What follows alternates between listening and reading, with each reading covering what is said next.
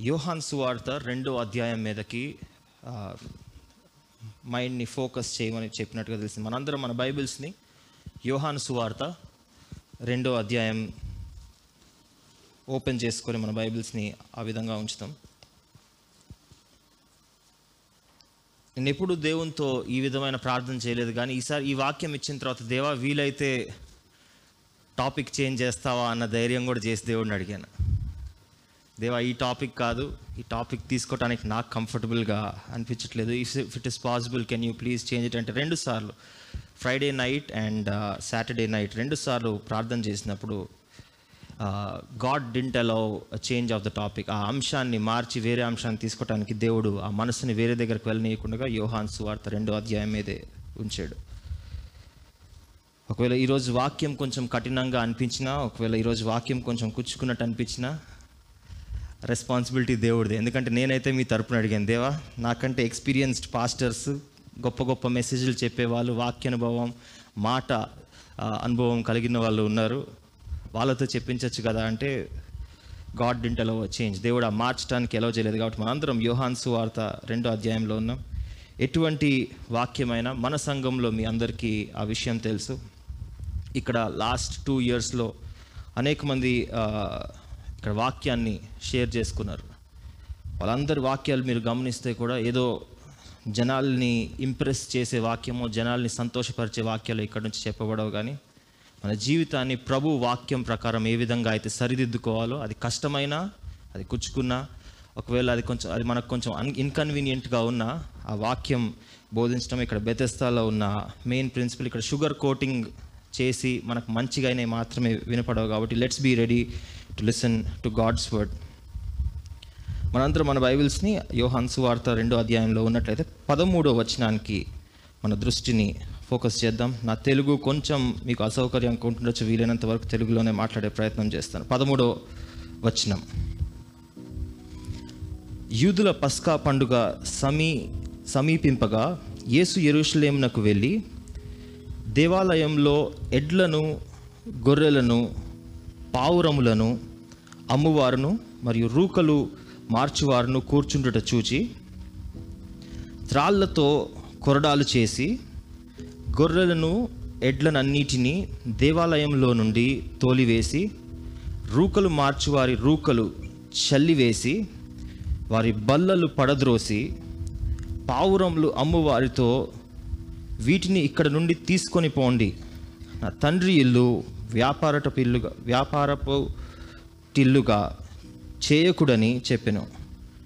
ఆయన శిష్యులు నీ ఇంటిన గూర్చిన ఆసక్తి నన్ను భక్షించునని రాయబడి ఉన్నట్లు జ్ఞాపకము చేసుకొనిరి.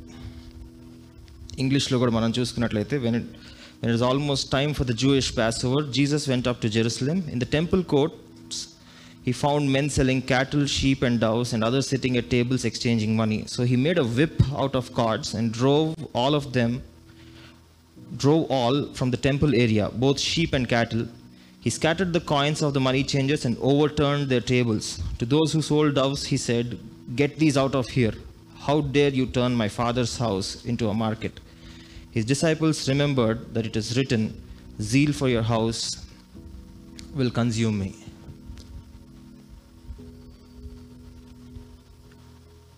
పస్కా పండుగ అనే సందర్భాన్ని మనం ఈ సన్నివేశంలో చూస్తున్నాం. ఒకవేళ పదమూడో అధ్యాయంలో చూసినట్లయితే స్టార్టింగ్లో చెప్పి యూదుల పస్కా పండుగ సమీపంగా ఉంది. The Jewish Passover is near by అని. పస్కా పండుగ అంటే మనలో చాలామందికి తెలిసి ఉన్న సన్నివేశం కూడా. నేను ఇంతకుముందు ఏప్రిల్లో పామ్ సండే రోజు ఆ వాక్యాన్ని షేర్ చేసుకున్న రోజు కూడా అది కూడా ఒక పస్కా పండుగ సమీపంగా జరిగిన సన్నివేశం. కొన్ని వందల సంవత్సరాల క్రితం ఇస్రాయేలీలు ఐగుప్తుల కింద బానిసలుగా ఉన్నప్పుడు వాళ్ళని ఫరో చాలా క్రూరంగా ట్రీట్ చేసినప్పుడు మోషేని అహరోన్ని నాయకులుగా ఎన్నుకొని దేవుడు వాళ్ళని ఐగుప్తు నుంచి బయటకి వాగ్దాన ప్రదేశంలోకి తీసుకొచ్చేటప్పుడు ఎన్నో తెగుళ్ళు ఐగుప్తు వాళ్ళ మీదకి తీసుకొచ్చి చివరిగా ప్రతి గృహంలో మొదటిగా ఉన్న సంతానాన్ని చంపేయాలి అన్న దేవుడు ఆ ఉగ్రతని తీసుకొచ్చినప్పుడు ఇస్రాయేలీని మాత్రం కాపాడటానికి ఈ పస్కా పండ్ పస్కా రిజెంబ్లెన్స్ చూపిస్తుంది. వాళ్ళ డోర్ పోస్ట్స్ మీద వాళ్ళ ద్వారబంధముల మీద బ్లడ్ నీల్ పెట్టినప్పుడు ఆ దూత ఆ ఇంట్లో ఇస్రాయలీల్ వాళ్ళ దూ ఇంట్లో ఉన్న పిల్లల్ని చంపకుండా కేవలం ఐగుప్తులో ఉన్న ఫస్ట్ బాండ్ని మాత్రమే చంపడం మనం చూస్తున్నాం. అప్పటి నుండి ఇది ఒక ట్రెడిషన్గా ఇస్రాయేలీలకి ఇది ఒక ట్రెడిషన్గా ఇది ఒక సాంప్రదాయంగా ఇది ఒక పద్ధతిగా ప్రతి సంవత్సరం వాళ్ళు జరుపుకుంటూ వచ్చేవాళ్ళు. ఒక ఇంట్రెస్టింగ్ విషయాన్ని చూసినట్లయితే యేసు ప్రభు ఆచారాలకి లేదా పద్ధతులకి సాంప్రదాయాలకి ఎక్కువ ఇంపార్టెన్స్ ఇచ్చిన వ్యక్తిగా కనపడట్లేదు కానీ పస్కా పండుగకు మాత్రం చాలా ఇంపార్టెన్స్గా యేసు ప్రభు కుటుంబం మరియు ఆయన కూడా ఫాలో అయినట్లు మనం చూస్తున్నాం. ఆయన పన్నెండు సంవత్సరాల వయసు కలిగి ఉన్నప్పుడు ఇదే పండుగకి వాళ్ళ తల్లిదండ్రులు పస్కా పండుగకే వాళ్ళ తల్లిదండ్రులు ఆయన్ని ఆలయానికి తీసుకొస్తారు. దాని తర్వాత ఆయన పరిచర్యలో చూసినప్పుడు కూడా ఒకవేళ కొంతమంది రాసుకుంటున్నారు వాళ్ళ కోసం యోహాన్సు యోహాన్ సువార్త ఇప్పుడు మనం చదివిన దాంట్లో పస్కా పండుగ గురించి ఉంది. యోహాన్ సువార్త ఆరో అధ్యాయం నాలుగో వచనంలో కూడా మరియు యోహాన్ సువార్త పన్నెండో అధ్యాయం ఒకటో వచనంలో కూడా పస్కా పండుగ గురించి ఆ సమయాన్ని యేసు ప్రభు దాన్ని తప్పకుండా పాటించిన విధానాన్ని దాన్ని గమనించిన విధానాన్ని మనం చూస్తున్నాం. అయితే ఈ మాట పెసాక్ అన్న ఒక మాట నుంచి వచ్చింది హీబ్రూ పదం ఇది. పాస్ ఓవర్ అంటే పెసాక్ అన్న మాట నుంచి వచ్చింది. అంటే లిబర్టీ ఫ్రీడమ్ అది స్వాతంత్రాన్ని తెలియజేసే పదంగా ఉంది. దేవుడు యేసు ప్రభువే దాన్ని ఫాలో అవుతున్నాడంటే తప్పకుండా దానికి ఒక ప్రత్యేకత ఉంది దానికి ఒక ఇంపార్టెన్స్ ఉంది అని మనం గమనించవచ్చు. ఈ ఆ రోజున ఈ సన్నివేశం జరిగిన రోజున యేసు ప్రభు పరిచర్య అప్పుడే స్టార్ట్ అవుతుంది. మీరు యోహాన్ సువార్త చూసినట్లయితే లేకపోతే సువార్తలన్నింటిలో చూసినట్లయితే యేసు ప్రభు ఈ లోకం మీదకి వచ్చిన తర్వాత కొన్ని సువార్తల్లో ఆయన జన్మ గురించి రాయడం జరిగింది. చాలా ఒక ప్లేస్లోనో మేబీ వన్ ఆర్ టూ ప్లేసెస్లోనో ఆయన చిన్నగున్న వయసులో జరిగిన ఒకటే సన్నివేశం రాయబడింది. మిగిలిన సువార్తలన్నీ ఆయన మూడున్నర సంవత్సరాల పరిచర్యలో ఏమేమి విషయాలు జరిగినాయి అన్న విషయాన్ని ఎక్స్ప్లెయిన్ చేస్తూ రాయబడున్న విషయాన్ని మనం చూస్తున్నాం. ఆ సమయంలో మూడున్నర సంవత్సరాల ఆయన పరిచర్యలో మొదటి రోజులు ఇవి చాలా ముందు రోజులు ఇవి.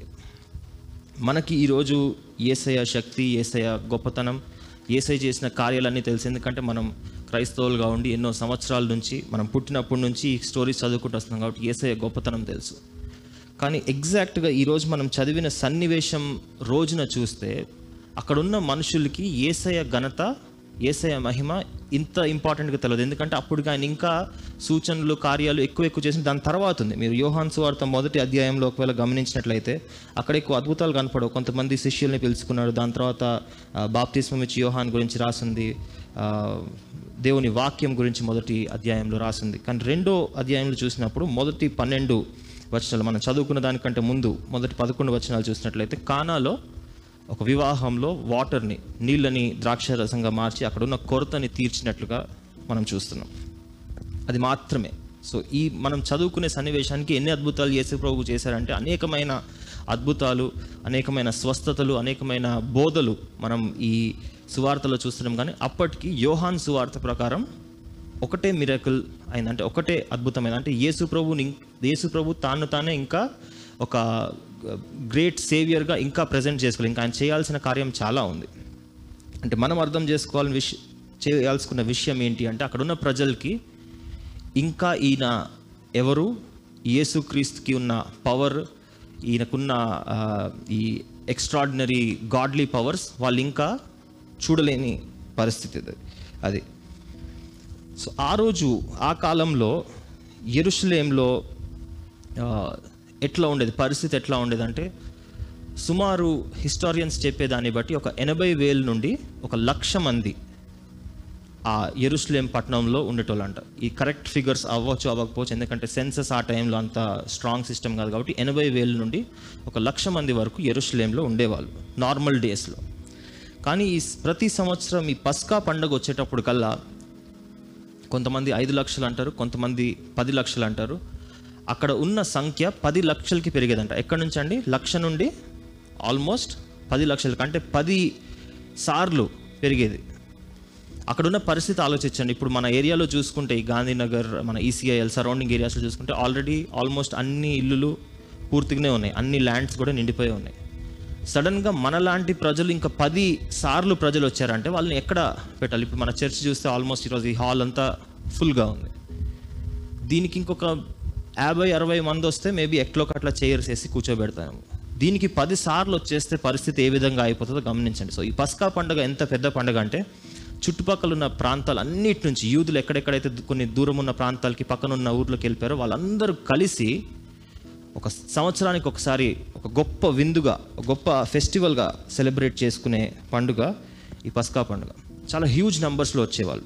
ఎందుకు రావాలి? వాళ్ళు ఎందుకు రావాలి అంటే అప్పుడున్న సిస్టమ్ని బట్టి వాళ్ళ పాపాలు ఈ సంవత్సరం అంతా ఏమేమి పాపాలు చేశారో వాళ్ళ కుటుంబంగా కుటుంబంతో కలిసి వచ్చి ఆ పస్కా పండుగ రోజు ఒక బలిని ఏ విధంగా అయితే మొదటి పస్కా రోజున ఏ విధంగా అయితే ఒక గొర్రెని బలి ఇచ్చి వాళ్ళని రక్షించుకున్నారో అదే విధంగా వాళ్ళకి ఇప్పుడు రక్షణ పొందాలి అంటే వాళ్ళ ఫ్యామిలీ తరపున వాళ్ళ కుటుంబం తరపున లేకపోతే వాళ్ళ వ్యక్తిగతంగా ఒక పశువుని కానీ ఒక ఏదో ఒక విష ఒక థింగ్ని తెచ్చి వాళ్ళు సాక్రిఫైస్ బలి ఇచ్చి వాళ్ళ పాపాలు కొట్టివేయబడతాయి అని నమ్మేవారు. ఒకసారి గమనించండి. సుమారు పది లక్షల మంది వచ్చారు అనుకుందాం పది లక్షల మందిలో ఒక ఫ్యామిలీలో చూస్తే నలుగురు ఐదుగురు యావరేజ్ అట్లా ఉంటారు. ఆ చొప్పున చూస్తే ఎన్ని జంతువులు కావాల్సి వచ్చేది బలికి. వాటిని కూడా తీసుకురావాలి కదా ఎరుసలేంలో ఎంతమందికి కావాలో అన్నే జంతువులు అన్నే రిసోర్సెస్ ఉంటాయి సో అంతమందికి కావాల్సిన జంతువుల్ని దానికి కావాల్సిన ఆ ఎకానమీ అంతటిని ఆ టైంకి చాలా జాగ్రత్తగా చేయాలి. అప్పుడప్పుడు ఒలింపిక్ గేమ్స్ అనేవి జరుగుతాయి. క్రీడా క్రీడల్ని స్పోర్ట్స్ని ఫాలో అయ్యే వాళ్ళకి తెలుసు. ఒలింపిక్ గేమ్స్ అని జరిగేటప్పుడు ఒక సిటీలో జరుగుతుందంటే అక్కడ అన్ని కొత్త కొత్త హోటల్స్ కట్టేస్తారు కొత్త కొత్త స్టేడియమ్స్ కట్టేస్తారు కొత్త కొత్త ప్రిపరేషన్స్ చేసేస్తారు. స్పెషల్ గ్రాంట్స్ గవర్నమెంట్ వాళ్ళు వాళ్ళకి స్పెషల్ గ్రాంట్స్ ఇస్తారు. ఎందుకు అంటే అనేకమైన మంది వేరే దేశాల నుంచి వస్తారు కాబట్టి అక్కడ వాళ్ళకి ఆ వసతులు కల్పించాలని ఆ అరేంజ్మెంట్స్ అన్నీ చేస్తుంటారు. ఎరుసలేంలో కూడా అదే పరిస్థితి ప్రతి పసకా పండుగ అప్పుడు అనేక జంతువులు అనేక బళ్ళు ఇవ్వటానికి సెటప్స్ ఇవన్నీ కూడా చేస్తూ ఉన్న టైంలో కొన్ని చెడు కార్యాలు కూడా ఆ టైంలో జరగటం మొదలుపెట్టింది.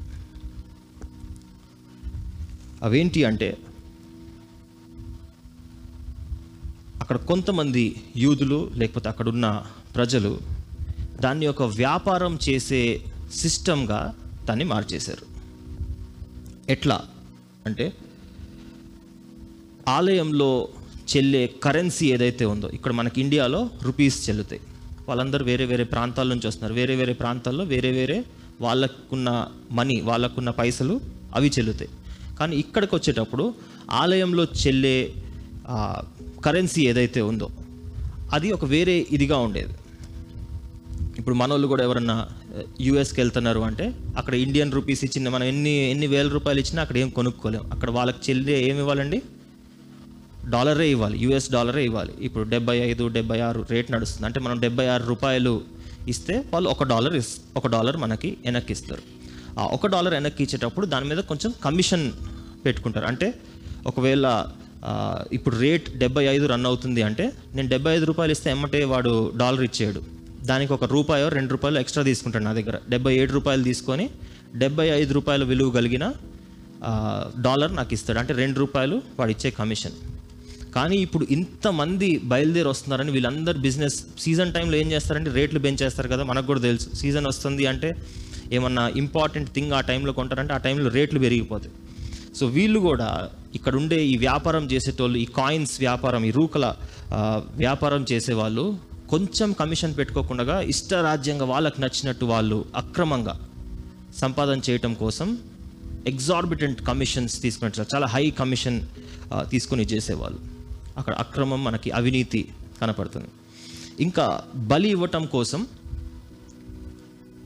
ఈ జంతువులు కావాలి పశువులు కావాలి. సో అట్లాంటి వాటిని కొంతమంది ఏం చేసేవాళ్ళు అంటే అక్కడికి వెళ్ళి ఏం కొనుక్కుంటాంలే అని దూరంగా ఉన్న వాళ్ళ ఇంటి నుంచి వీళ్ళు నడిచి రావటమే కష్టం. అప్పుడు కాలు నడకే. వీళ్ళు నడిచి రావటమే కష్టం అంటే ఆ గొర్రెనో మేకనో వాళ్ళు కూడా పట్టుకొని నెమ్మదిగా దాన్ని నెట్టుకుంటూ నెట్టుకుంటూ తీసుకొని వచ్చేవాళ్ళు. బైబిల్లో రాయబడిన విషయం ఒకవేళ మనం చూసినట్లయితే దాని బలివ్వ కంటే ముందు అక్కడ ఆలయం దగ్గర దానికి ఒక ఇన్స్పెక్షన్ జరిగేది. ఇన్స్పెక్షన్ అంటే తెలుసు కదండి. ఒక చెకింగ్ జరిగేది. ఇదంతా మంచిగా ఉందా పర్ఫెక్ట్గా ఉందా దేన్ని పడితే దాన్ని బలిచ్చేయడానికి వీల్లేదు ఏదో దీనికి కొంచెం కాలు ఇరిగిపోయింది. దీని ఈసారి బలి ఇచ్చేద్దాం దీనికి కొంచెం కళ్ళు సరిగా కనపడట్లేదు. దీన్ని బలిచ్చేద్దాం. ఇది కొంచెం ముసలిది అయిపోయింది దీన్ని బలి ఇచ్చేద్దాం అన్న విషయాన్ని అలో చేయడానికి వీలేదు అక్కడ ఒక వ్యక్తి నిలబడి స్టార్టింగ్లోనే ఎంట్రన్స్లోనే ఒక కౌంటర్ దగ్గర ఒక వ్యక్తి నిలబడి వచ్చే యానిమల్స్ అన్నిటిని చెక్ చేసి ఇది కరెక్ట్ ఉంది అంటేనే వాళ్ళు నెక్స్ట్ బలి ఇచ్చే దగ్గరికి యాచకుని దగ్గరికి ముందుకి వెళ్ళాల్సిన పరిస్థితి. అక్కడ కూడా అక్రమాన్ని మనం చూస్తున్నాం. వాళ్ళు ఏం చేసేవాళ్ళు అంటే వీళ్ళ బిజినెస్ రన్ అవ్వాలి. ఇప్పుడు నేను అక్కడ ఉండే వ్యక్తిని ఇన్స్పెక్ట్ చేసే వ్యక్తిని. అది వాడు ఎంత మంచి జంతువుని తీసుకొని వచ్చినా ఎంత శుద్ధమైన తీసుకొని వచ్చినా ఎటువంటి స్పాట్స్ లేకుండా తీసుకొని వచ్చినా నా బిజినెస్ రన్ అవ్వాలి కాబట్టి నేను ఏం చేస్తున్నాను దానికి ఏదో ఒక సాకు చూసుకొని ఏదో ఒక వంక ఎతికి దాన్ని ఇంకా చెల్లదు ఇది చెల్లదు మీరు ఎట్లయినా ఇప్పుడు ఇక్కడ ఉన్న ఇవి తీసుకొని ఎట్లయినా బలికి వెళ్ళాలి అని రూల్ క్రియేట్ చేసేవాళ్ళు. సో వాళ్ళని ఎట్లయినా వాళ్ళని చెవు పట్టుకుని ఉంచైనా వాళ్ళ దగ్గర ఉన్న జంతువుల్ని ఎక్స్ట్రా రేట్స్కి అమ్మేవాళ్ళు. ఇంకొక వే ఆఫ్ డిసెప్షన్. అదేవిధంగా గొర్రెల్ని అమ్మటం మనం చూస్తున్నాం పావురాల్ని అమ్మటం మనం చూస్తున్నాం. ప్రతి విషయంలో రేట్స్ పెంచేసి అక్కడ ఉండటం కూడా హోటల్ ఫెసిలిటీస్ కొంతమంది ఇళ్ళలో ఉండేటోళ్ళు కొంతమంది టెంట్స్ వేసుకుని ఉండేవాళ్ళంట. కొంతమంది హోటల్స్లో ఉండేవాళ్ళు ఆ హోటల్ రేట్స్ కూడా చాలా పెంచేసి ఒక బిజినెస్ మోడల్గా చేశారు. ఒక సాడ్ థింగ్ ఏంటి అంటే ఇందులో ఆలయ యాజకులు ఎవరైతే ఉంటారో ప్రీస్ట్స్ ఎవరైతే ఉంటారో హై ప్రీస్ట్స్ ఎవరైతే ఉంటారో వాళ్ళు కూడా ఈ బిజినెస్ చేసే వాళ్ళతో చేతులు కలిపి ఉండేవాళ్ళంట. నువ్వు ఎంత కమ్ముతావో అమ్ముకో చివరికి నాకు ఒక పర్సంటేజ్ ఇచ్చే ఒక ట్వంటీ పర్సెంట్ థర్టీ పర్సెంట్ నాకు వెనక్కి చేయి అని ఇదంతా ఒక బిజినెస్ సెటప్గా మారిపోయింది. దేవుడు కొన్ని వందల సంవత్సరాల క్రితం ఇస్రాయేలీని గొప్ప రీతిగా ఒక అద్భుతమైన రీతిగా విమోచించటానికి పెట్టిన ఆ చిహ్నం కొన్ని వందల సంవత్సరాల తర్వాత ఒక రిచువలిస్టిక్ ప్రాక్టీస్గా మారిపోయింది. ఒక ఆచారంగా ఒక బిజినెస్ సెంటర్గా మారిపోయింది. ఈ సమయంలో యేసు ప్రభు అక్కడ ఆలయంలోకి పసకా పస్కా పండుగ సందర్భంగా ఆయన ప్రతి సంవత్సరం వచ్చినట్టు అక్కడ వచ్చినప్పుడు ఆయనకి ఇది చూడగానే చాలా బాధ అనిపించింది. బాధ అనిపించి అక్కడ ఒక గొప్ప అద్భుతాన్ని మనం యాక్చువల్లీ చూడొచ్చు. ఎంతమంది ఇది ఒక ఇందులో ఒక అద్భుతం రాసిందంటారు? అద్భుతం ఎక్కడ కనపడలేదు. యేసు ప్రభు కోపం కనపడుతుంది. అద్భుతం ఏంటి అంటే ఇందాకటి వరకు నేను చెప్పిన కాంటెక్స్ట్ అంతటిని మీరు చూసినట్లయితే మన బైబిల్స్ని ఒకసారి కే- కేర్ఫుల్గా మనం చూద్దాం. పదిహేనవ వచనం ఫిఫ్టీన్త్ ఫిఫ్టీన్త్ వర్స్ ఎస్ రాళ్ళతో కొరడాలు చేసి గొర్రెలను ఎడ్లనన్నిటినీ దేవాలయంలో నుండి తోలివేసి. దాని తర్వాత కూడా రాసింది ఒక్కసారి ఇక్కడ మనం ఆగుదాం. ఇందాక మనం ఎంతమంది అనుకున్నామండి? ఇది ఒక చిన్న గ్రూప్ మనలాంటి ఒక చిన్న గ్రూప్ కాదు.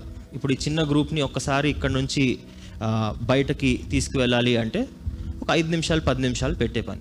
ఒకసారి గమనించండి లక్షల మంది అక్కడ హాజరై ఉన్నారు. అనేకమైన కొన్ని వేల అయితే కొన్ని లక్షలు కూడా జంతువులు అయి ఉండొచ్చు. ఒక్క వ్యక్తి ఎటువంటి ఇంపార్టెన్స్ లేని వ్యక్తి ఇప్పుడు సడన్గా మన మధ్యలోకి ఎవరో బయట నుంచి ఒకరు వచ్చి ఇక్కడ ఉన్న వాళ్ళందరినీ బయటకు నెట్టేస్తున్నారు అనుకోండి. మనలో ఎవరైనా ఖాళీగా ఉంటారో? కొంతమంది సైలెంట్ బ్యాచ్ ఉంటారు.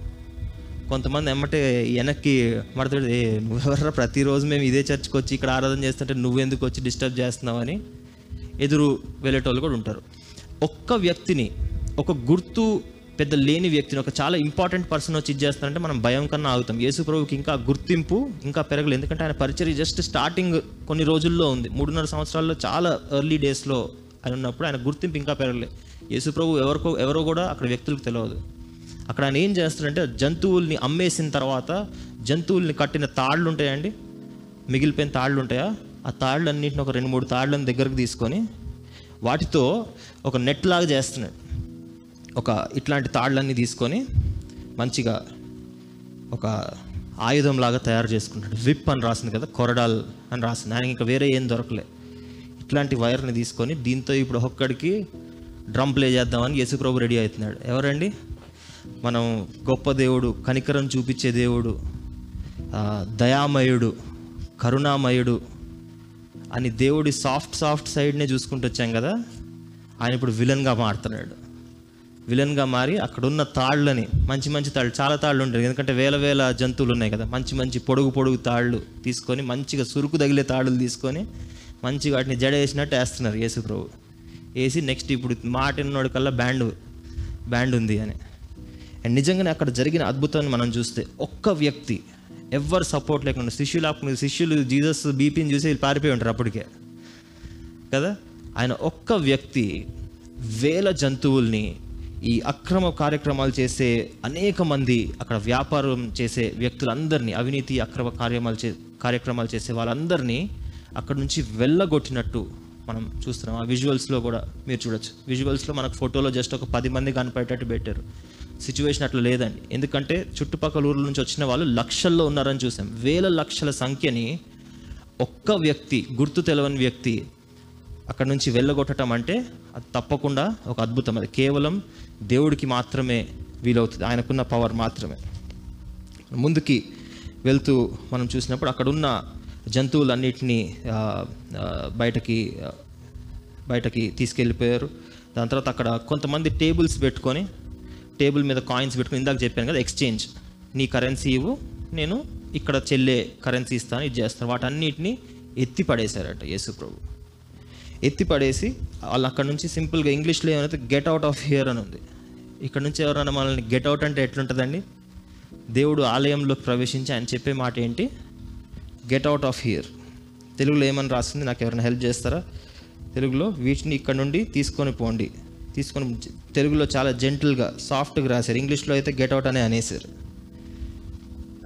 ఇది ఆ రోజు జరిగిన పరిస్థితి.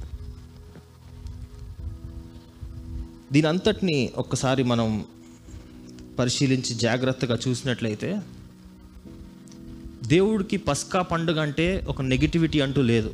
ఒక వ్యతిరేకత. పస్కా పండుగ అంటే వ్యతిరేకత ఆయనకు లేదు. ఎందుకంటే వ్యతిరేకత ఉన్నట్టయితే ప్రతి సంవత్సరం చిన్నప్పటి నుంచి బయలుదేరి ఆయన పరిచర్య మధ్యలో కూడా అంత పని చేసుకుంటూ కూడా పస్కా పండుగకి రావాల్సిన అవసరం లేదు. ఆయనకు కూడా పద్ధతి పాటించటం ఒక లెవెల్ వరకు ఆ ఆరాధనలో పాల్గొనటం అంటే ఇష్టమే.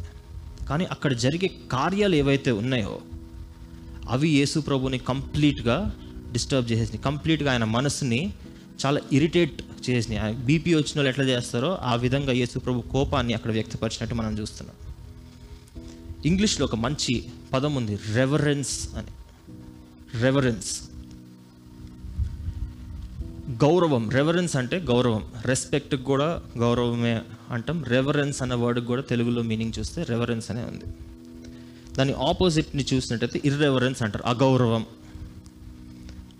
దేవుని ఆలయంలో దేవుడు యేసుప్రభు పరిచర్య చేస్తున్నప్పుడు పాపాన్ని చూసినప్పుడు కూడా దాన్ని కూల్గానే హ్యాండిల్ చేశారు. పాపం చేసిన వాళ్ళు వచ్చినా ఆయన దగ్గరికి తప్పులు చేసిన వాళ్ళు వచ్చినా లేకపోతే బలహీనతల్లో ఉన్న వాళ్ళు వచ్చినా వాళ్ళని చాలా నెమ్మదిగా ఆయన కైండ్ హార్ట్తో ఆయన చూసి వాళ్ళని హీల్ చేసి వాళ్ళతో మాట్లాడి చేసినట్టు మనం చూస్తున్నాం. కానీ ఆయన సన్నిధిలో ఎప్పుడైతే అగౌరవం ఇర్రెల ఇర్రెరవె ఇర్రెవరెన్స్ కనపడుతుందో ఆయన కోపం ఈ విషయంలో ఆపట్టుకోలేదని ఇది ఒక్కటే సన్నివేశం కాదు. మీరు తర్వాత ఉన్న పోర్షన్స్లో కూడా చూసుకున్నట్లయితే ఈ పామ్ సండే రోజు ప్రవేశమైన ప్రవేశం అయిన తర్వాత ఎరుస్లింలోకి ప్రవేశం అయిన తర్వాత కూడా ఆయన చేసిన మొట్టమొదటి కార్యం ఏంటి అంటే మరి ఒకసారి టెంపుల్లోకి వెళ్ళి అక్కడ నా తండ్రి ఇది నా ప్రార్థన మందిరం అని పిలువబడాలి. దాన్ని మీరు దొంగల గుహగా చేసి ఈ దొంగ పనులన్నీ చేస్తారని రఫ్ వర్డ్స్ దేవుని ఈ దొంగ పనులు చేస్తారు ఇటువంటి రఫ్ వర్డ్స్ జీసస్ యొక్క రఫ్ క్యారెక్టర్ని మనం చూస్తున్నాం. ఈరోజు టైటిల్ కూడా నేను ఇప్పటి వరకు మీకు చెప్పలేదు కానీ ఈరోజు మనం అందరం చూడాల్సింది ఏంటంటే యేసు ప్రభుకి this an other side to Jesus the other side of Jesus యేసు ప్రభుకున్న మరొక వైపుని మనం ఈరోజు జ్ఞాపకం చేసుకోబోతున్నాం. Yes he is kind yes he is forgiving ఆయన క్షమించగలుగుతాడు ఆయన ప్రేమించగలుగుతాడు. ఆయనలో అన్ని గుణాలు ఉన్నాయి కానీ ఈ సన్నివేశంలో మనం చూసిన తర్వాత ఆ మట్లాదివారం తర్వాత ఉన్న సన్నివేశం మనం చూసినట్లయితే ఆలయంలో గనక ఆయనకి ఇష్టం లేని పనులు ఏమైనా జరుగుతున్నట్లయితే ఆయనకు వచ్చే కోపం ఇంకెవరికి రాదు. అయితే మనలో ఇటువంటి కార్యాలు ఏమైనా ఉన్నాయా? అని ఒకసారి చూసుకుందాం. నేను స్టార్టింగ్లో చెప్పాను కదా దేవా ఈ టాపిక్ ఒక్కటి తప్పి అని ఆ ఆ మూమెంట్స్కి వచ్చాం. ఒకవేళ ఎవరికైనా కష్టం జరిగినట్లయితే నన్ను కాదు దేవుడిదే. రెస్పాన్సిబిలిటీ రైట్ మనం ఎక్కడికన్నా ప్రయాణం వెళ్ళాలి అంటే మనందరికీ తెలిసిన ఇల్లస్ట్రేషన్ ఇది. మళ్ళీ మళ్ళీ చెప్పక్కర్లేదు. ట్రైన్ ఏ టైంకి ఉందో దానికంటే మన హైదరాబాద్లో అయితే అరగంట ముందే వెళ్తాం. ఎందుకంటే ఎక్కడో దగ్గర ట్రాఫిక్ జామ్ అవుతుంది ఎక్కడో ఒక దగ్గర ఇది అవుతుంది ఎయిర్పోర్ట్లో అయితే వాడే చెప్పేస్తాడు గంట ముందు రా బాబు ఇంకా దూర ప్రయాణం వెళ్ళేటట్టు అయితే ఎన్ని గంటలండి? మూడు గంటల ముందు రా బాబు అని వాడే చెప్పేస్తాడు. మన ఎయిర్పోర్టే కదా మన హైదరాబాదే కదా మన తెలుగు వాళ్ళే కదా అక్కడ ఉండేదని. ఎప్పుడైనా ఎప్పుడైనా లేట్ వెళ్ళారండి ట్రైన్ ట్రైన్ ఎక్కేటప్పుడు ఒక్కరోజైనా లేట్ వెళ్ళారా? నేను చేతులు ఎత్తమని చెప్పను కానీ ఈరోజు రాజు పాస్టర్ గారు ప్రార్థన చేసే సమయానికి ఆలయంలో ఎంతమంది ఉన్నారో మనకు మనం ఒకసారి లెక్కేసుకోవచ్చు. ఇది బెతెస్దా చర్చ్లో పెట్టే డిసిప్లిన్ కాదు. This is not the discipline of Bethesda church ఎవరో ఏ టైంకి రావాలంట తొమ్మిది గంటల కల్లా పోవాలంట. మొన్న ఒకళ్ళు అంటున్నారు అప్పుడు మీ చర్చ్కి రావాలంటే కొంచెం కష్టమే. టైం అంటే టైంకి రావాలి టైంకి వచ్చి కూర్చోవాలి. వాళ్ళు కొంచెం కష్టపడుతున్నారు. సరే వాళ్ళ సంగతి వదిలేద్దాం. మన సంగతి ఒక్కసారి మనల్ని మనం ప్రశ్నించుకుందాం. ఈరోజు తొమ్మిది గంటలకి ఆరాధన స్టార్ట్ అవుతుంది. తొమ్మిది గంటలకి దేవుని సన్నిధి అక్కడ మనం అందరం ఎక్స్పీరియన్స్ చేయబోతున్నామంటే మనలో ఎంత గౌరవం ఉంది దేవుడు వచ్చి మనతో మాట్లాడే సమయానికి ఆలయంలో వచ్చి కూర్చోటానికి. ఒక చిన్న మినిస్టర్ వస్తున్నాడో మన లోకల్ కౌన్సిలర్ వస్తున్నాడో కార్పొరేటర్ వస్తున్నాడో అంటే ఎమ్మటి వెళ్ళి టీ పెట్టేసి రెడీగా ఉండి డ్రెస్ మంచిగా వేసుకొని ఇల్లు సదిరేసి వాళ్ళ కోసం సిద్ధపాట్లు చేసి ఇంత రెడీ అవుతామే? దేవాది దేవుడు మనల్ని సృష్టించిన దేవుడు ఇన్ని సంవత్సరాలు కాపాడుకుంటూ వచ్చిన దేవుడే మనల్ని కలవటానికి ఆలయానికి ఆయన సమయానికి వచ్చి ఆయన ఆత్మరూపంలో రెడీగా ఉన్నప్పుడు మనం నెమ్మదిగా నడుచుకుంటూ రావటం. ఎన్నో వాక్యాలు విన్నాం.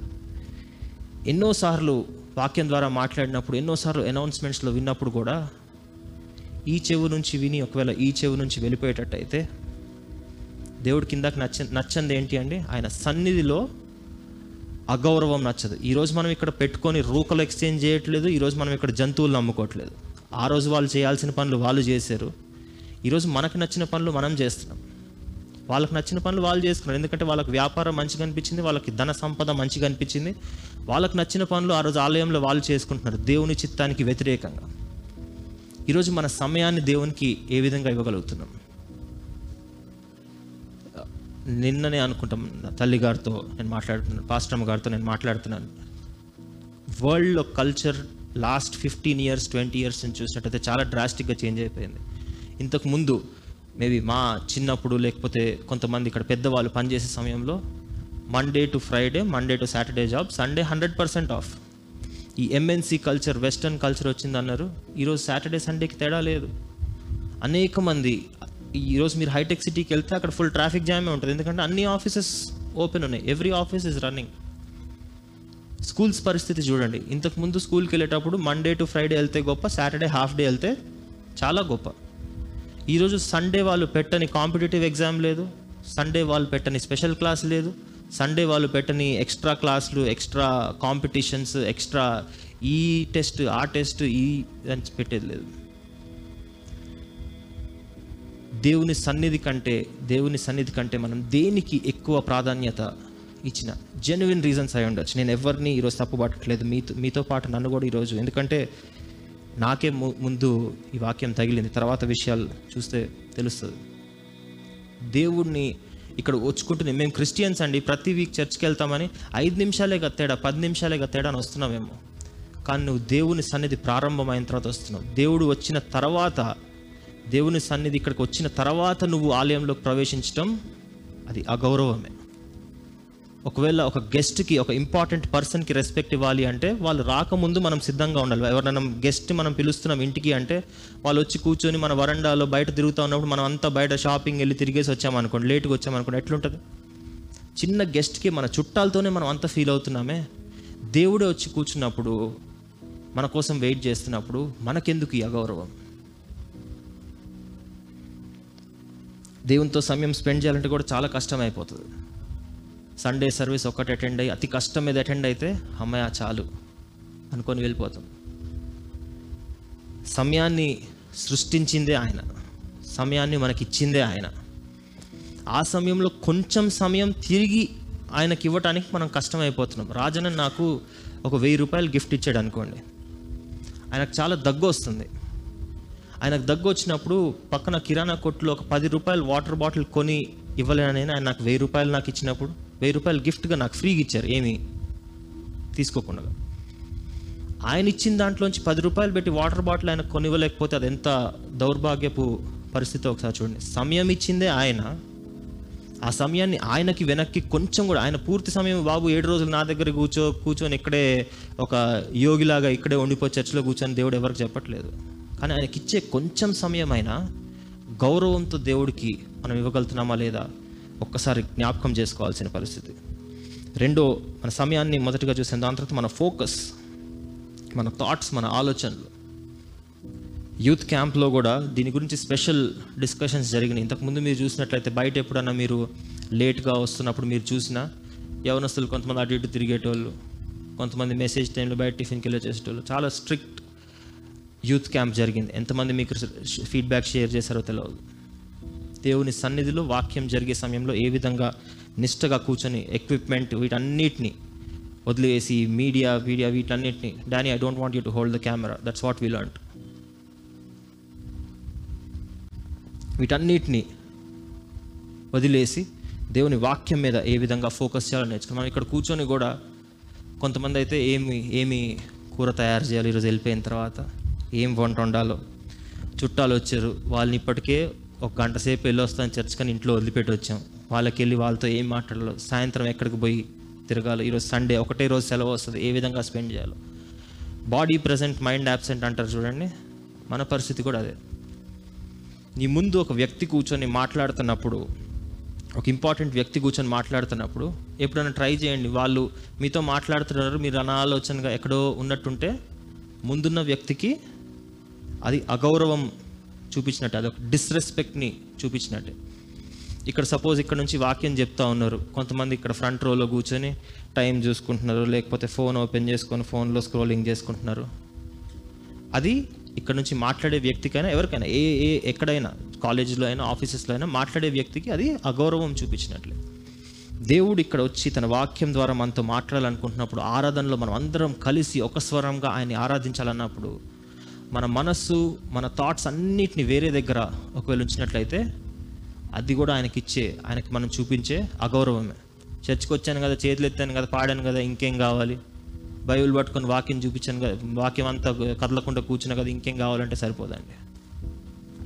దేవునికి చిన్న చిన్న విషయాలు కూడా రూకలు ఎత్తేటోడిని చూశాడు గువ్వలు అమ్మేటోడిని పావురాలు అమ్మేటోడిని చూశాడు ప్రతి ఒక్కరిని అక్కడ టెంపుల్ని ఒక్కసారి క్లీన్ చేసి పడేశాడు దేవుడు. ఆయన ఉగ్రతని చూపిస్తూ. యాక్షన్స్ మన యాక్షన్స్ ఫస్ట్ ఏమో మన టైంని ఏ విధంగా దేవునికి ఇవ్వగలుగుతాం మన యాక్షన్స్ని ఏ విధంగా చూపి మన ఫోకస్ మన థాట్స్ ఏ విధంగా నెక్స్ట్ మన యాక్షన్స్ ఇది ఎవరిని ఉద్దేశించి చెప్పేది కాదు ఎవరికైనా కష్టం కలిగితే నన్ను క్షమించాలి. చర్చ్ ఇందాక యూత్ క్యాంప్ సంగతి చెప్పాను కదా చర్చ్ జరుగుతూనే ఉంటుంది. బయట కొంతమంది సండే స్కూల్కి ఒక రౌండ్ వెళ్ళి రావటం. సాతాన్ ఏ విధంగా వాడుకుంటుంది అంటే కొంతమందికి నిజంగా వాష్రూమ్ కూడా రాదు. సరదాగా ఒకసారి మధ్యలో టైంపాస్ వీళ్ళొద్దాం వెళ్ళొద్దాం బోర్ కొట్టింది నిద్ర వస్తుంది కదా ఇక్కడ కంటిన్యూస్గా ఇంతసేపు కూర్చొని ఉంటుంది ఈ ఏసీలో ఒకటి పెట్టి మనం ఒక తప్పు పని చేసాం అనిపిస్తుంది. ఇంతకుముందు ఆ వేడికైనా కొంచెం లేసి ఉండేటోళ్ళు. ఇప్పుడు మంచిగా చల్లగా రాత్రి సాటర్డే శనివారం రాత్రి లేటుగా పడుకుంటే ఇక్కడ రాగానే మంచిగా చల్లగా ఎవరు డిస్టర్బ్ లైట్లు కూడా తక్కువ చేశారు. మనందరి మీద కంట్లో లైట్ కొట్టకుండా లైట్లు అన్నింటినీ కూడా డిమ్ముగా చేస్తే మంచిగా నిద్రలోకి జారుకునే వాళ్ళు ఉన్నారు. ఇది ఎవరిని ఉద్దేశించి చెప్పేది కాదండి.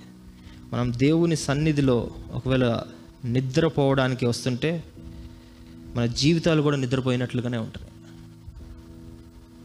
ఇది గమనించాల్సిన సత్యం. ఎందుకో అండి సిక్నెస్ తగ్గట్లేదు? ఎందుకో అండి మా మా ఇంట్లో ఈ ప్రాబ్లమ్స్ అస్సలు సాల్వ్ అవ్వట్లేదు? సంవత్సరాలు సంవత్సరాల నుంచి పీడిచ్చేస్తుందండి ఇదంటే చర్చ్లోకి వచ్చి అశ్రద్ధగా నిద్రపోతూ ఉంటే దేవుడు కూడా నువ్వు ప్రార్థన చేసేటప్పుడు నిద్రపోతాడు. నీ ప్రార్థన వినడు. చాలా సింపుల్గా అనిపిస్తుండొచ్చు. చిన్న కునికేగా తీసింది. అప్పుడప్పుడు బడలికండి అలసట రాత్రి అంతా కష్టపడి ఇది చేశాను. ఇందాకే చెప్పాను సమయం అంతా దేవుంది. సమయం నీ ఆఫీస్ది కాదు నీ షెడ్యూల్ది కాదు సమయం. ఆ ఇచ్చిన దేవునికి సమయం గౌరవంతో మళ్ళీ మనం ఆయన సన్నిధిలో స్పెండ్ చేయలేకపోతే ఆయన్ని తీవ్రంగా అమర్యాదగా చూసినట్టు అగౌరవపరిచినట్టు. అటువంటి ఇంకా ఇంకా చాలా థింగ్స్ అయి ఉండొచ్చు. మన మైండ్ యాబ్సెంట్ అయి ఉండి ఉండొచ్చు ఇక్కడ కూర్చొని వేరే పనులు మనం చేసుకుంటుండొచ్చు. మన అనాలోచనగా ఉంటుండొచ్చు. వేరే వాళ్ళ మీద ఒక ద్వేషాన్ని కలిగి ఉండొచ్చు. ఇక్కడ కూర్చొని కూర్చొని మనం వేరే వాళ్ళ మీద ద్వేషాన్ని కలిగి ఉండొచ్చు. కోపాన్ని చూపిస్తుండొచ్చు.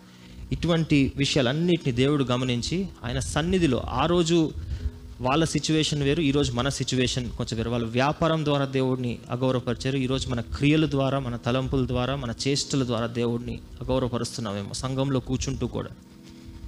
ఈ మెసేజ్ ఒక అన్యుడికి కాదు.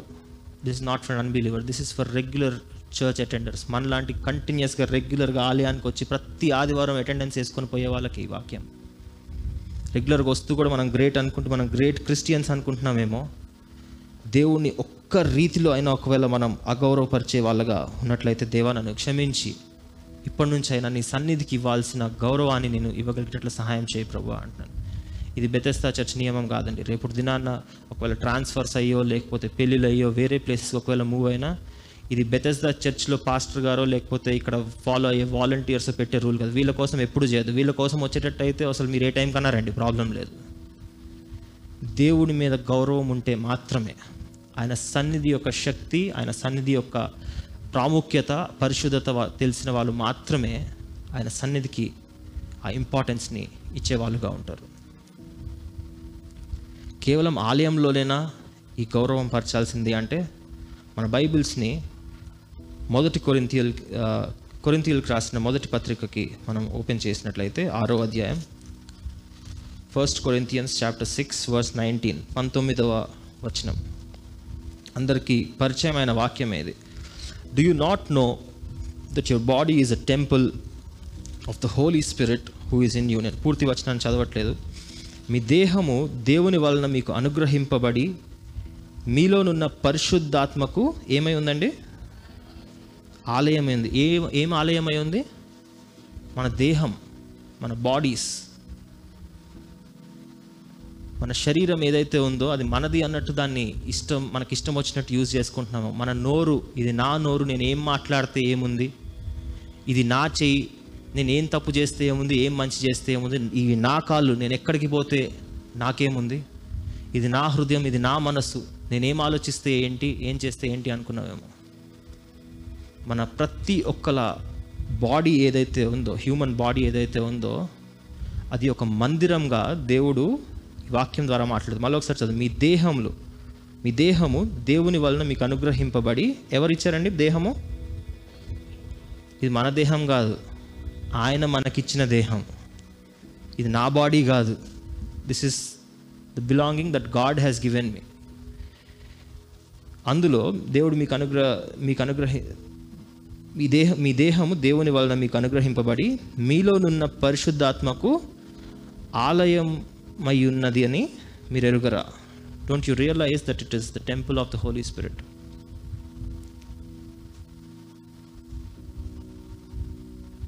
ఆలయంలో మాత్రమే మనం రెవరెన్స్ చూపించాలి అని ఇప్పుడు వరకు నేర్చుకున్నాం. కానీ ఇప్పుడు ఒక స్టెప్ పైకి ఎక్కుతున్నాం.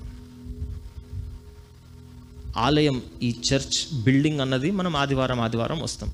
అప్పుడు రెవరెన్స్ ఏ విధంగా అబ్జర్వ్ చేయాలో నేర్చుకున్నాం. కానీ శరీరం అన్నది మనం పుట్టినప్పటి నుంచి మరణించి ఆ మట్టిలో పాతి పెట్టేంత వరకు మనతోనే ఉంటుంది. కొన్ని రోజులు ఎవరన్నా మీ బాడీని మీ శరీరాన్ని వదిలేసి టూర్కి వెళ్ళి వస్తారండి ఎవరికి వీలు కాదు కదా? ప్రతి క్షణం మన శరీరం మనతోనే ఉంటుంది. దేవుడు చెప్పే విషయం ఏంటి అంటే ఈ రాసిన పత్రిక ఆరో అధ్యాయం పంతొమ్మిదవ వచనంలో మన our body is a temple దేవుడు ఇంతకు ముందు ఆ పాతకాలంలో ఇస్రాయేలీల కాలంలో పాత నిబంధన కాలంలో ట్యాబర్నాకిల్ నా దాంట్లో దేవుని సన్నిధి ఉండేది. న్యూ టెస్ట్మెంట్ టైంలో మనం చూసినట్లయితే దేవుని సన్నిధిలో ఆయన ప్ర ఆయన ప్రెజెన్స్ ఉంటుంది. కానీ ఇప్పుడు ఈ వాక్యం ద్వారా చూసినట్లయితే మనలోనే పరిశుద్ధాత్మ దేవుడు he's living with in us అన్నప్పుడు అప్పుడు ఈ ఆలయాన్ని ఈ ఆలయాన్ని కాదు ఈ బిల్డింగ్ ఆలయాన్ని కాదు ఈ ఆలయాన్ని పరిశుద్ధంగా పరిశుభ్రంగా ఎటువంటి అక్రమం అవినీతి చెడు కార్యాలు లేకుండా ఉంచకపోతే కూడా దేవునికి కోపం వస్తుంది. అండ్ ఎంత కోపం వస్తుంది అంటే ఇందాక మనం చూసాం కదా అక్కడ ఆయనకి ఏది దొరికిందో అది తీసుకొని and this is not a joke ఇది బైబిల్లో రాసింది నేను కల్పించిన కథ కాదు. అక్కడ ఆయనకి బాటిల్ దొరికితే బాటిల్ తీసుకొని ఇసిరేసే కోపం వస్తుంది. అక్కడ ఆయన కొరడాలు కనపడ్డాయి అక్కడ ఆయన తాళ్ళు కనపడ్డాయి. అప్పటికప్పుడు కొరడాలు పట్టుకొని నువ్వు ఈ సంఘంలో ఇక్కడ కూర్చొని ఈ డ్రామా వేసే వ్యక్తికి చెందినవాడు కాదు. గెట్ అవుట్ ఆఫ్ హియర్ అనే దేవుడు మన దేవుడు. ఇప్పుడు వరకు ఏసయ్య సాఫ్ట్ సాఫ్ట్ మంచివాడా మహోన్నతుడా ఆరాధన నీకే దేవా సౌమ్యుడవయ్యా గొప్పవాడవయ్యా అని soft soft soft soft version of God తెలుసుకున్నాం. Today we have to learn the other side of Jesus యేసు యేసు ప్రభుకి ఇంకొక సైడ్ కూడా ఉంది. కానీ ఆయన గొప్ప దేవుడు కాబట్టి ఆయన మనల్ని ఇంకా ప్రేమిస్తున్నాడు కాబట్టి ఆ వేరే వైపును మనకి ఇప్పటి వరకు చూపించలేదు చూపించడా? ఎప్పుడు చూపించడా అంటే ఒక పాయింట్ వస్తుంది చూపించే పాయింట్ కూడా వస్తుంది. ఆ రోజు వాళ్ళకి ఆ పాయింట్ వచ్చింది. ఆ పస్కా పండుగ రోజు ఆ రోజు సమయంలో వాళ్ళకి టైం వచ్చింది. వాళ్ళకి టైం వచ్చింది కాబట్టి ఆ రోజు వాళ్ళకి దేవుడు కోపం ఉగ్రత చూపించింది. ఎలాస్టిక్ ఉంటుంది తెలుసు కదండి? మన క్లాత్స్లో వాటిలో ఎలాస్టిక్ అనేది ఒకటి ఉంటుంది. దాని మెయిన్ క్యారెక్టర్ ఏంటి అంటే అది సాగాలి. దాని మెయిన్ రోల్ సాగటమే. కానీ ఇటొకలు పట్టుకొని ఇటొకలు పట్టుకొని లాగుతూ ఉన్నారు అనుకోండి ఇంతవరకు వెళ్తుంది. కొద్దిసేపు అయినాక టైట్ అవుతుంది. దాన్ని ఇంకా లాగితే ఏమవుతుందండి? చాలా గట్టిగా లాగితే ఒక పాయింట్ తర్వాత తెగిపోతుంది. బెలూన్ చూసారా? పిల్లలకి సంతోషంగా ఉంటాడు బెలూన్ బెలూన్ ఉంటుంది. బెలూన్లో గాలి ఊదుతూ ఉన్నప్పుడు అది ఏం షేప్ లేని బలూన్ మంచిగా ఒక చిన్న బలూన్ లాగా అవుతుంది. ఇంకా కొంచెం ఊదినప్పుడు ఇంకా పెద్దగా అవుతుంది. ఇంకా ఊదినప్పుడు ఇంకా పెద్దగా అవుతుంది. పెద్దగా అవుతుంది కదా ఇంకా చాలా పెద్ద బలూన్ చేద్దామని ఊదుకుంటూ పోతే ఏమవుతుంది? షేప్ లేకుండా పగిలిపోతుంది. బెలూన్లో గాలి ఊతున్నాం కదా పెద్దగా అవుతుందని సంబరపడుకుంటూ ఊదుతూ ఉంటే అది ఎప్పుడైతే పగులుతుందో ఎలాస్టిక్ లాగుతూ ఉంటే అది ఒక పాయింట్ తర్వాత ఏ విధంగా అయితే తెగిపోతుందో యేసు ప్రభు కూడా ఎలాస్టిక్ లాగా బెలూన్ లాగా ఓపిక్గా మనల్ని తట్టుకుంటూ ఉన్నారు. ఆ సిచ్యువేషన్ ఒకసారి దాటితే Stephen once get a chair and come here కదా? Bring a chair and come here ఒకవేళ ఆ రోజు ఆలయంలో పరిస్థితి చూస్తున్నట్లయితే స్టీఫెన్ ఆల్సో ఆలయంలో పరిస్థితి చూస్తున్నట్టయితే దేవుడు బాబు ఇక్కడ నువ్వు చేసే పని బాగాలేదు కొంచెం బయటికి వెళ్ళి చేసుకో అని చెప్పలే. నెట్టను కూడా నెట్టలే. అక్కడ ఇందాక ఉన్నాయి ఏమున్నాయండి? కొట్టన్లే ఇందాక ఉన్నాయి తీసుకొని చేజింగే పట్టుకొని ఈ సిచ్యువేషన్ వరకు ఆగద్దండి మనం. ఎలాస్టిక్ ఎక్కువ లాగితే తెగుతుందని మీరే చెప్పారు. బెలూన్ ఎక్కువ ఊదితే పగులుతుందని మీరే చెప్పారు. ఇది పట్టుకొని కొట్టి దేవుడు ఆయన సన్నిధిలో నుంచి ఇంకొకసారి నా దగ్గర గెట్ అవుట్ ఆఫ్ హియర్ అంటే ఎవరికైతే ఎవరైతే ఇష్టం లేదో వాళ్ళనే గెట్ అవుట్ అంటాం కదా. మనకు నచ్చిన వాళ్ళు ఊరినే గెట్ అవుట్ గెట్ అవుట్ అనం మనం.